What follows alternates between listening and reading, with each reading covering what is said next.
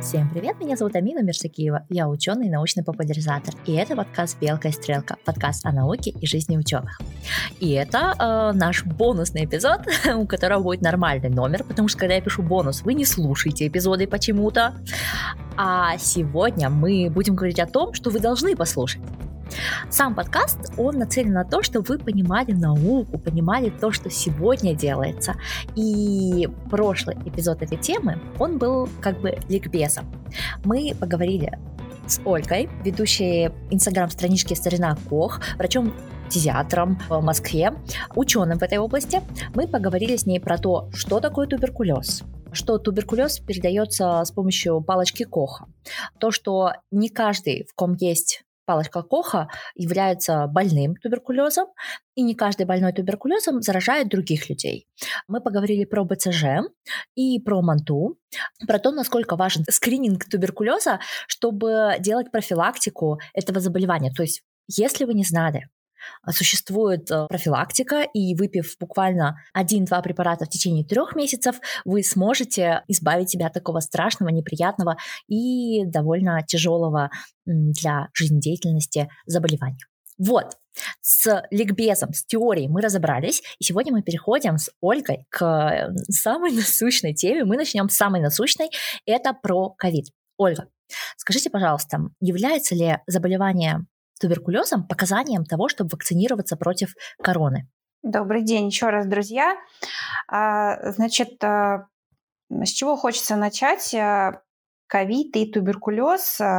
Конечно, любое хроническое заболевание легких – это определенные риски в плане тяжелого течения ковида, да, плохих исходов, просто больше распространенности. И туберкулез, к сожалению, не исключение. Вот. Ну, формально он не относится, конечно, к хроническим заболеваниям, да, но вы уже поняли, что он э, достаточно, если слушали первый эпизод, что он достаточно длительно протекает, и лечение может занимать годы. И что самое интересное, туберкулез не проходит бесследно, то есть э, когда человек болеет и потом выздоравливает, навсегда у него в легких э, в подавляющем большинстве случаев остаются какие-то следы шрамы, а, напоминания об этой болезни, они не причиняют ему, как правило, какого-то а, дискомфорта и нарушения здоровья. Вот. Но, тем не менее, они есть. И, э, конечно, сам иммунитет, который у нас находится не только да, в крови иммунные клеточки, но и в легких непосредственно. Легкие – это иммунный тоже орган, в нем очень много всяких компонентов иммунной системы. Вот, и они тоже, к сожалению, могут работать не, не столь хорошо. Вот, и действительно, с начала пандемии ученые стали задаваться вопросом, а действительно ли э, туберкулез может быть неким фактором риска. И меня в блоге буквально с первых дней начали спрашивать, а рискую ли я больше, чем все остальные, да, те, кто пережили туберкулез. Вот, и ответ на этот вопрос на сегодняшний момент – да. Да, к сожалению, э, действительно, туберкулез э, – это и, и с одной стороны, фактор э, риска именно заболеть и с ковидом, да, и м, перенести его тяжелее.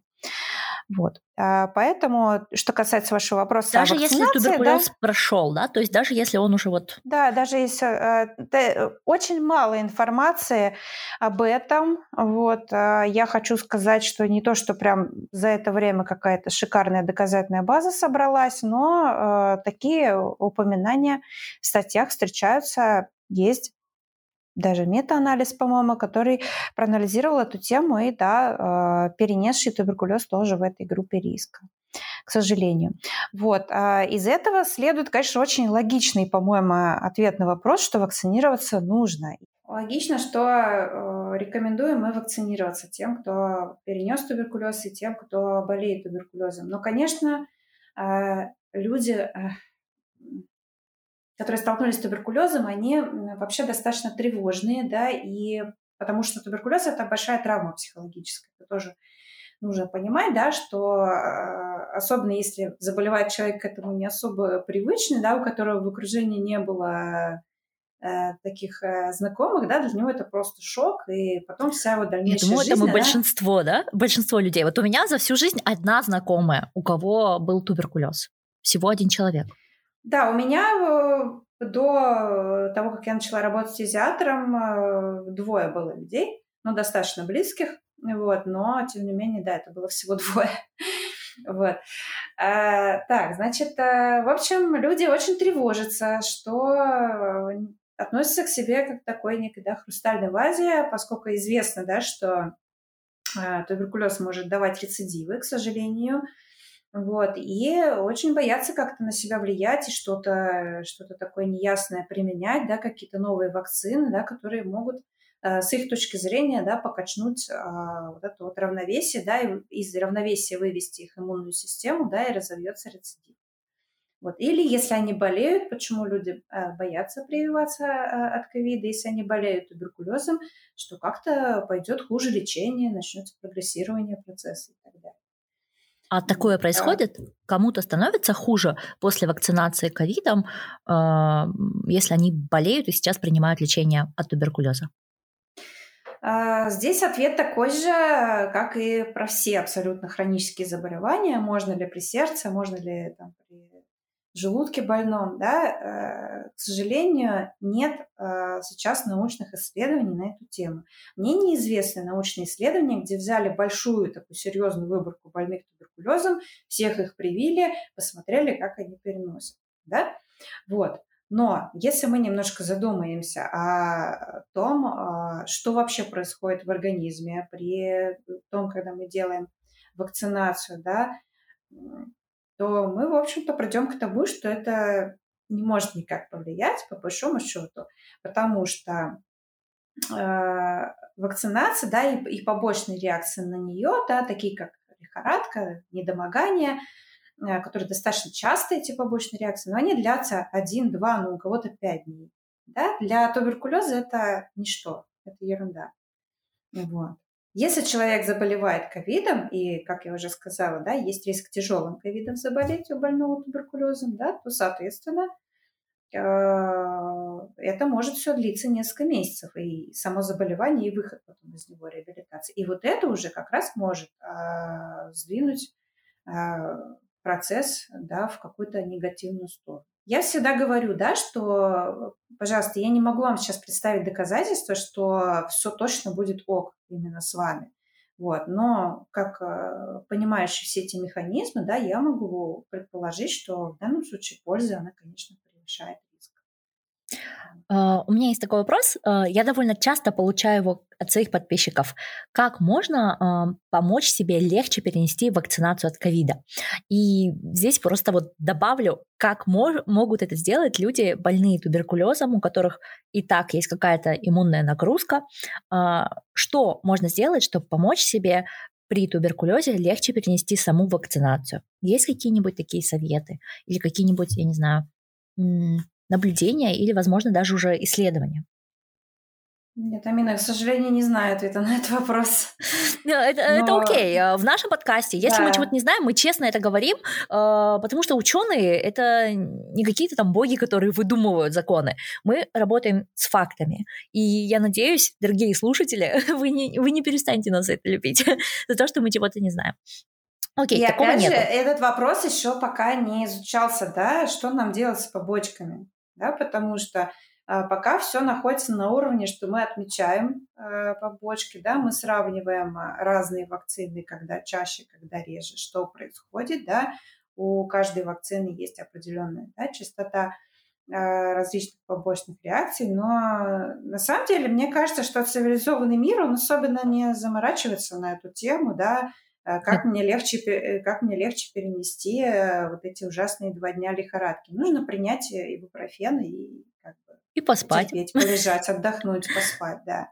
Вот. Я бы больше сосредоточилась на том, как, как помочь себе не заболеть ковидом, потому что есть определенные, конечно, а, меры, кроме вакцинации. Понятно, что они очень мизерные имеют значение, а может быть и не мизерное, там тоже есть может, именно вам это поможет. Варианты.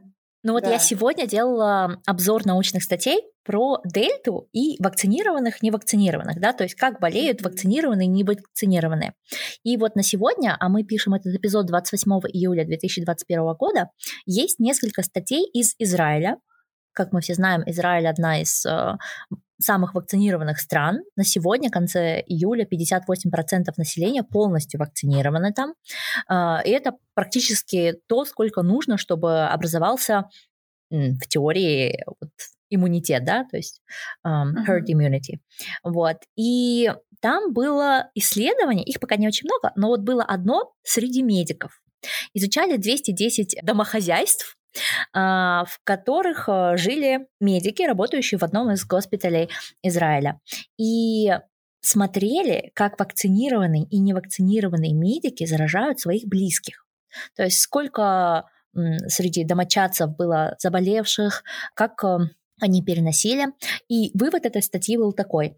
Вакцинированные сами по себе заболевают реже. Если они заболевают, то они передают эту заразу дальше реже. Но среди домочадцев, которые практиковали изоляцию, да, то есть, например, человек проработал в красной зоне, а потом вместо того, чтобы идти целовать своих внуков, там, детей, он э, несколько дней изолируется, в таких случаях в этих домохозяйствах тоже было меньше количество дельты, ну, на тот момент еще альфа и дельта вместе были, да, а, исследование велось э, с декабря по апрель. Да, то есть в апреле дельта только начала набирать э, обороты. Вот, так что иногда кажется, что это мизерно, но потом исследования, даже первые, вот довольно сырые исследования показывают, что именно вам вот этого маленького процентика, возможно, хватит. Вот. Какие бы вы советы дали всем слушателям, не только тем, кто болеет э, туберкулезом? А, прекрасно то, что я могу дать советы, которые помогут вам защититься не только от ковида, но и от туберкулеза. Они универсальны. Да, потому что э, в целом устойчивость нашей иммунной системы, да, она, может быть, это не очевидно, да, но а, она зависит от каких-то простых вещей, да, от хорошего качества нашей жизни. То есть это и есть а, научные подтверждения вот, э, практически по каждому пункту, который я сейчас назову. Да, это э, хороший сон. Э, это сон должен быть э, 8 часов. Вот. То есть вас спит 8 часов каждый день. Я, я, я сплю 8 Отлично. часов. Ну, Отлично. я просто после депрессии да. восстанавливаюсь, поэтому я ложусь спать э, в дни, когда я вижу что, может быть, сегодня у меня такое взбудораженное состояние, я ставлю себе будильник, когда мне идти спать чтобы не пропустить этот момент и выспать свою норму. У вас был какой-то повод, да, для того, чтобы задуматься о своем здоровье, но большинство людей просто даже не думают о том, что сон вообще имеет какое-то значение, да? То есть мы, конечно, все любим поспать, но то, что это реально влияет э, на нас, э, это об этом мало кто задумывается. Ну, уже упоминали сегодня а, питание, большое количество фруктов, овощей. Вы можете принимать различные БАДы, да, витамины, там что угодно, но э, ключевое все равно будет это натуральная пища, да, и она должна быть разнообразная. Вот. Э, с достаточно хорошим содержанием белка. Нужно за этим тоже следить, потому что э, преимущественно все иммунные агенты, и антитела, и иммунные клетки, они все строятся из белка. Вот. Uh-huh. А, еще интересный момент, что в нашем организме нет депо белка, то есть у нас есть а, такие запасники с жиром, у нас есть запасники углеводов, а, там в печени, а, да, есть гликоген, он накапливается. И при необходимости, если нам нужно чуть больше энергии, чуть больше чего-то, мы берем это все, расщепляем и отправляем туда, куда нужно. А вот белок, к сожалению, а, так нигде не накапливается. Поэтому, если нам нужен дополнительный белок для, нашего, для нашей иммунной системы, мы начинаем э, брать его откуда-то еще, ну, э, в ущерб, да, в ущерб э, нашим другим э, органам. Вот. А часто бывает наоборот, да, для того, чтобы нам построить какие-нибудь новые там мышечные клетки, э, да, мы наберем, наоборот, забираем от иммунной системы. Поэтому очень важно, чтобы белка нам хватало. Вот. А дальше, э, значит, что я еще не назвала? Ну, конечно, э, физическая активность, да, mm-hmm. причем это должна быть такая активность, которая приносит удовольствие человеку, да, то есть это не важно, что это будет, фитнес или йога, или просто прогулки на свежем воздухе там, с скандинавскими палками. Или потанцевать. Них, ну, есть... Потанцевать да, тоже. На самом деле, Конечно. Главное, чтобы мы сразу двух зайцев убиваем. То есть мы позитивные эмоции получаем, то есть мы а, так стабилизируемся вот, а, психически, да, и мы получаем физическую активность. Вот. А, ну и, конечно, что еще? Ну, по поводу приема витамина D, я думаю, что такая нашумевшая сейчас тема, я не буду особо распространяться, да, но, конечно, я хочу сказать, что ко мне, э, если какие-то попадали пациенты да, с туберкулезом, если они проверяли витамин D, он, как правило, оказывался низкий. Вот. И было интересное исследование, недавно мне попалось в Англии, э, когда туберкулез проявляется летом. Чаще всего летом находит туберкулез. Почему? А, потому что он развивается медленно. Осенью и зимой больше всего дефицит витамина D. Вот. К лету это все бомбит появлением туберкулеза. А смотрите, какая вот. может быть обманчивая да, взаимосвязь, да. что люди не понимают, что он развивается медленно и могут решить, что как раз-таки солнышко, прогулки, и вот кто-то там в парке на вас чихнул. Да, на самом деле. Вот, поэтому, да, конечно, витамин D там в профилактической дозировке это рекомендуется. Вот, но э, остальные какие-то, часто меня спрашивают, иммуностимуляторы, какие-то иммуномодуляторы, которые могут помочь. Э, нет, они не могут помочь, к сожалению. Не стоит на них э, тратить деньги. Стоят они обычно довольно дорого, поэтому купите лучше себе хорошие фрукты и овощи деньги. Помидорчики. Вот, Купите это, себе помидорчики. Это будет больше. Серьезно, это будет гораздо больше пользы для вашей иммунной системы и вашей устойчивости против абсолютно любых инфекций. Ух, вот, потому что вы точно... понимаете, опять вернусь к, своей, к своим баранам, да, что а, туберкулез у трети населения практически, да, земного шара, у кого-то, может быть, в какой-то стране процент больше. Заболевают они все, слава богу. Как э, человеку удается устоять? В том числе, mm. потому что достаточно сильный, да, достаточно сильный у нас идет а, ответ э, иммунный, да, а его нужно постоянно подпитывать.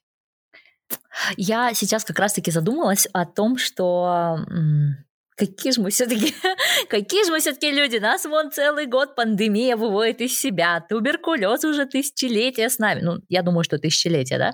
да. Это не такое заболевание, которое образовалось в прошлом веке. А нас все равно 8, 8 миллиардов там, или практически 8 миллиардов, то есть очень и очень много. Это хорошо. Это меня в какой-то мере радует, а, я бы даже сказала так, это скорее меня радует, чем не радует, да, то есть там, про экологию, про других животных я тоже думаю, но людей я люблю больше всего. А, вернемся к нашим овечкам, Наш основной баран сегодня туберкулез, а вот наша овечка это ковид.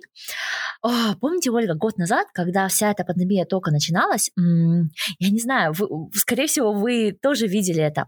Очень многие ученые подавали гранты на изучение БЦЖ против ковида. Причем они аргументировали, и я считаю, что они это манипулировали, они аргументировали тем, что в странах, где есть обязательная вакцинация БЦЖ, там э, ниже количество ковид зараженных. И во всей этой статистике, да, то есть главный пример был такой, что вот смотрите на Европу, там БЦЖ не делают, поэтому там вот э, Италия, Франция, да, все в прошлом году помним, как мы сочувствовали и поддерживали эти страны э, постоянными репостами. Вот. И меня это очень сильно раздражало, потому что в эту статистику очень плохо вписывалась Германия. То есть на сегодняшний день mm-hmm. в Германии нет постоянной вакцинации, но ведь она была до 98 года, и, насколько я знаю, первые несколько лет после отмены постоянной вакцинации а, многие все еще вакцинировали своих детей. Ну, ну, то есть они сами вакцинированы, и врачи все еще рекомендовали, да, ну, то есть невозможно какую-то медицинскую инновацию вести вот так, да, то есть по сути, меньше 20 лет прошло с тех пор, как население перестало получать постоянно а, вакцинацию. И основная группа людей, которая болела, а это люди старше 60 в прошлом году, да, вы помните, все первые варианты короны болели в основном людей старше. Вот. А, как раз затрагивали вот эту группу вакцинированных БЦЖ. А, прошел год, и я вижу некоторые первые результаты, но они мне все еще кажутся манипулятивными. Мне кажется, что вот ученые, которые попросили деньги на такой грант, они не нашли сильной взаимосвязи между БЦЖ и а, ковидом. Э, может быть, я не права, Может быть, э, вы видите эти исследования по-другому, и есть что-то, что действительно говорит, что БЦЖ защищает от ковида? Ну, небольшая преамбула. Значит, э, хорошо доказано, что БЦЖ обладает э, неспецифическим действием. То есть она тренирует э, иммунную систему. Mm-hmm. Вот. А это особенно хорошо известно в коротком промежутке. Да, то есть речь не о том, что мы когда-то в младенчестве привились, а сейчас наш иммунитет натренирован против ковида, а вот эти короткие исследования, которые говорят о том, что, ага, в новорожденности привились, через год смотрим, э, дети меньше умирают от инфекций, от абсолютно любых инфекций. Такие данные есть. Э, Еще исследования, значит, э, старики, которые, пере... не помню, старше скольки, 65, может быть, лет, сейчас боюсь наврать, перенесли тяжелую инфекцию в больнице. При выписке из больницы их привили БЦЖ стариков. Это беспрецедентный случай, да? Вот. А, значит, в течение года посмотрели, а, в половину меньше привитые по сравнению с плацебо болели самыми разными инфекциями. Да, то есть такие данные у нас как бы присутствуют. Но в том, о чем вы говорите, речь идет не об этом же, да, о том, что когда-то человека там была всеобщая программа вакцинации, когда-то его привили, сейчас а, ему это как-то помогло. Э, ну, я мониторю периодически, смотрю, значит, на сегодняшний момент все-таки опубликованы это именно эпидемиологические исследования, да, то есть просто наблюдательные такие, в каких странах больше, в каких меньше. Вот. Ну и они на самом деле делают такой достаточно осторожный вывод, что да, конечно, мы получили, что вроде как БЦЖ снижает заболеваемость а, ковидом и снижает смертность от ковида. Но это все очень довольно-таки сложно проанализировать. А, есть а, социоэкономические различия между странами очень серьезные. Есть, возможно, как какой-то генетический фактор да, между различными народами. Поэтому проанализировать это все-таки слишком много факторов вмешивается да, вот в то, что оценить именно заболеваемость. Вот. Поэтому э, были, собственно говоря, и созданы да, исследования, о которых вы говорите, конкретно уже бы БЦЖ против ковида. Вот да, э, да, э, конкретно уже э, там, такие когортные исследования провести, да, посмотреть. Вот. А их результатов мы еще пока не знаем. Угу. Я допускаю, я допускаю, что это возможно, вот, а, но, честно говоря, наверное, все-таки больше имеет смысл проводить исследования, те, которые вот сейчас мы прививаем БЦЖ и смотрим да? Угу. А, не, а, а не то оценивать, был привит, привит человек когда-то или не был привит. Окей. Okay. А, а теперь я видимо, что-то не поняла с нашего первого эпизода mm-hmm. про вакцинацию взрослых людей, да, то, что не все взрослые mm-hmm. люди реагируют на БЦЖ. И получается, что сейчас э, при исследовании ковида мы все-таки прививаем взрослых, э, где-то пожилых, Нет, вы... и получаем от- отклик. Вы можете прививать взрослых, нет проблем. Мы же сейчас говорим о защите от э, различных инфекций, от ковида. А, там а, есть даже исследования, которые показывают, что привитые БЦЖ там меньше болеют раком, меньше болеют э, лейкозами. Ну, такие данные есть. Вот. А, просто защита от туберкулеза нет, незначительно это влияет. Это. Какая хорошая э, вакцина, смотрите, сделали сто лет назад. Это вообще чудесно. Просто каждый год с чем-то нас удивляет. Вот, вот это вклад наука. Знаете, я немного отклонюсь, все-таки у нас бонус. Э, вчера читала научпоп э, книгу, я сама квантовый физик, физик-теоретик, и иногда вот люблю почитать такое по своей области, знаете, там, как Эйнштейн с Бором ругался, да, вот, вот это вот все. И просто вот окунулась в это, вот в это время и подумала, а вот как круто они поработали, да? Что-то изобрели, прошло сто лет, а мы все еще об этом спорим. Так и тут БЦЖ, да, прошло сто лет, а это все еще вызывает научный интерес, вызывает желание дальше это исследовать. Это классно. Вот э, как ученый хотелось бы что-нибудь такое сделать, чтобы ты уже да. помер, померли твои дети. Там, и, ну, сто лет, наверное, в наше время дети, возможно, не помрут так быстро, но чтобы все еще спрашивали и думали, да что ж там этот Шрёдингер хотел сказать? Пытал он кошку или нет? Интересно. Э, БЦЖ действительно это очень неизученная проблема до сих пор. То есть э, я вот вам сейчас так говорю, вот эти результаты все, да, но ведь э, конкретно точные механизмы, они еще не столь хорошо изучены. Почему это происходит? Как, это, как именно это срабатывает защита? Вот. Ну, я понимаю так, что наш, наш подкаст, он все-таки не, не для ученых, да, поэтому а, э, для разных людей, да, поэтому я, э, я не буду сейчас вот в эти вот какие-то иммунные, ну, я и сама не иммунолог, да, поэтому в эти вот тонкости я не буду углубляться, да, но на самом деле какие-то механизмы описаны, э, как именно БЦЖ влияет на клетки врожденного иммунитета. Она их как бы э, побуждает, да, работать лучше. Вот. Но как конкретно это происходит, да, это ну, еще не такой изученный вопрос. Такой прям прораб нашего да. тела, да, который приходит да. и такой, ну-ка, работать, работать, работать. Круто.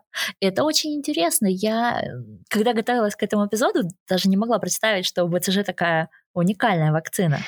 Я вам еще могу рассказать факт, о котором вы наверняка не знаете. Я Давайте. узнала это от своих э, подписчиков, которые просто мне сообщают, но таких исследований тоже я пока не встречала.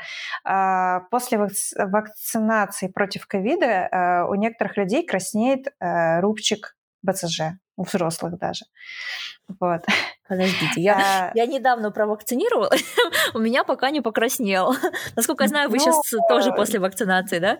Да, это не, это не общепринято, конечно, но это вот случается такое. Э, это хорошо изучено на примере болезни Кавасаки у детей. То, что, получается, там определенные белки теплового шока вырабатываются, и они начинают перекрестно реагировать с микобактериями БЦЖ. И рубчик может покраснеть и даже там могут вообще всякие такие воспаления достаточно сильные происходить. Но это вот одна такая болезнь была известна. А, и, в принципе, все про это знали. Есть ну, достаточно большое количество публикаций о том, что вроде как БЦЖ даже можно использовать в качестве дополнительного диагностического критерия этой болезни, потому что это Кавасаки, она может достаточно серьезно иметь последствия, и лучше ее диагностировать как бы на раннем этапе. Вот. И действительно ее как бы даже применяют с такой целью. Покраснел у вас рубчик или не покраснел, потому что там 50%. 50% а, больных Кавасаки имеют покрасневший рубчик БЦЖ. Вот. Ну а вот у меня складывается такое впечатление, но это, это не научная информация, это чисто мой опыт, да, что после ОРВИ часто обращаются ко мне э, мамочки почему у ребенка покраснел рубчик, и вот после вакцины тоже. То есть какие-то вот эти вот шестеренки работают, иммунная система там не это оставляет это все в покое, да. Интересно. Ой, такое, такое исследование, оно было бы очень полезно. Просто выжить из несчастной БЦЖ все, что можно, включая индикации других болезней. Ну, прям не вакцина, а действительно чудо чудесное. Я, я впечатлена. А какие еще исследования в области туберкулеза ведутся на сегодняшний день? А, на сегодняшний день а, есть а, несколько десятков кандидатов вакцин новых, Буст. да, но вот в России есть вакцина ГАМ-ТБ-ВАК, вот, который тоже в институте Гамалеи ее сделали, но, вот, к сожалению, пандемия немножко это все за, затормозила вот, к сожалению. Но, тем не менее, это все-таки э, ведется. Вот, как я уже говорила в первой нашей части, все-таки в основном это бустеры, и их эффективность, но она разная. То есть эти пока еще не получается так, что вот раз мы быстренько вакцину изобрели, быстренько ее начали применять. То есть, э, насколько я понимаю, все-таки настолько коварный этот микроорганизм, да, что не удается создать такую вот идеальную вакцину. БЦЖ, конечно, не идеально, да, мы уже поняли, и осложнения есть, и эффективность а, разная, да, в разных ситуациях, но э, тем не менее, вот новых пока нет вакцин. Но эти исследования очень активно ведутся, очень активно. Ну и второе, конечно, то, что хотелось бы сейчас затронуть, это почему туберкулез, как вы думаете, не побежден до сих пор? Вас спрошу? Я думаю, потому что... Самая главная причина. Я могу сказать одну причину, о которой я думаю. Да? Вот та моя знакомая, о которой я говорила, что она вот два года болела БЦЖ, а, она болела в Алматы. И от нее я узнала, что а, туб-диспансер в Алматы находится за кинотеатром а, «Искра». И дети, которые болели БЦЖ, Бегали в этот кинотеатр, через, через окошко выбегали и ходили так в кино. Mm. Я думаю, что одна из причин, почему БЦЖ дальше распространяется, это то, что люди не делают э, профилактику, ходят, кашляют, думают, что у них какой-то затянувшийся кашель, и иногда, зная о том, что они болеют, они все равно ходят и распространяют заразу дальше. Но может, я не права.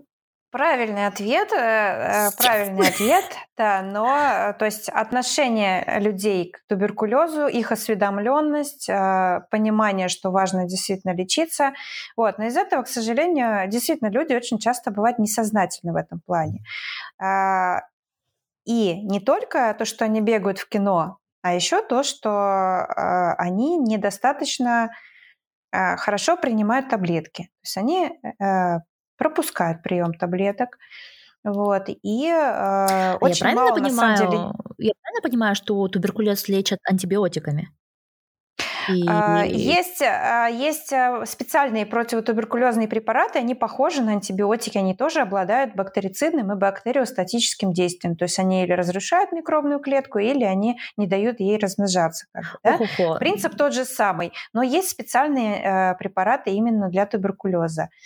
Э, их э, традиционно называют не антибиотиками, а, простите, химиотерапией. Вот.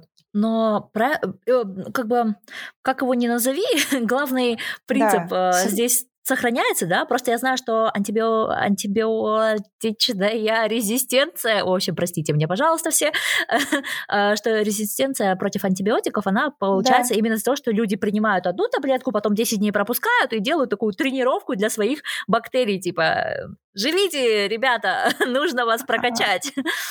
Так совершенно верно, совершенно верно. И вот это, на мой взгляд, самая главная причина, почему э, туберкулез до сих пор не побежден. Э, давным-давно, 60, уже 80 лет назад, когда появился первый антибиотик стрептомицин, э, мы могли вылечивать туберкулез за какие-то там 2-3 месяца одним препаратом, вообще не было проблем. Вот. А сейчас нам приходится применять 4, 5, 6 препаратов 2 года подряд. Да? То есть а, это стала бактерия просто киборгом, ее невозможно победить. И чем дальше, тем хуже. Да? То есть а, устойчивость становится все шире и шире и шире. Появляются новые препараты, но к ним тоже э, устойчивость вырабатывается. Вот. И уже стало сейчас много людей, которые, собственно говоря, никогда от туберкулеза и не лечились, но уже заразились устойчивым штаммом. Ну, как раз в том числе потому, что некоторые несознательные граждане сходили в кино или в магазин. Mm-hmm. Вот. Ну, то есть контакт произошел да, с бактериовыделителем, который уже лечится. Но, к сожалению, это возможно. Так вот, вернемся к науке. Значит, а, научные исследования сейчас очень а, сильно направлены на то, чтобы а, выработать все-таки эффективный режим для лечения туберкулеза. И не только э, эффективный, но и тот, который было бы легко э, переносить, потому что э, во многом вот то, что люди бросают таблетки, связано не с тем, что они такие зловредные и несознательные, а с тем, что это просто ну, невозможно. То есть у них развиваются такие тяжелые побочки, э, плюс психологическая поддержка есть далеко не везде не от родственников, не специализированная, да, это очень большая редкость, чтобы человек получал такую мощную и программированную психологическую поддержку на этапе всего своего лечения. Поэтому, конечно, да что говорить, даже врачи не всегда объясняют, э, врачи-фтизиатры не всегда объясняют, что это действительно очень важно, принимать препараты в одно и то же время, не бросать.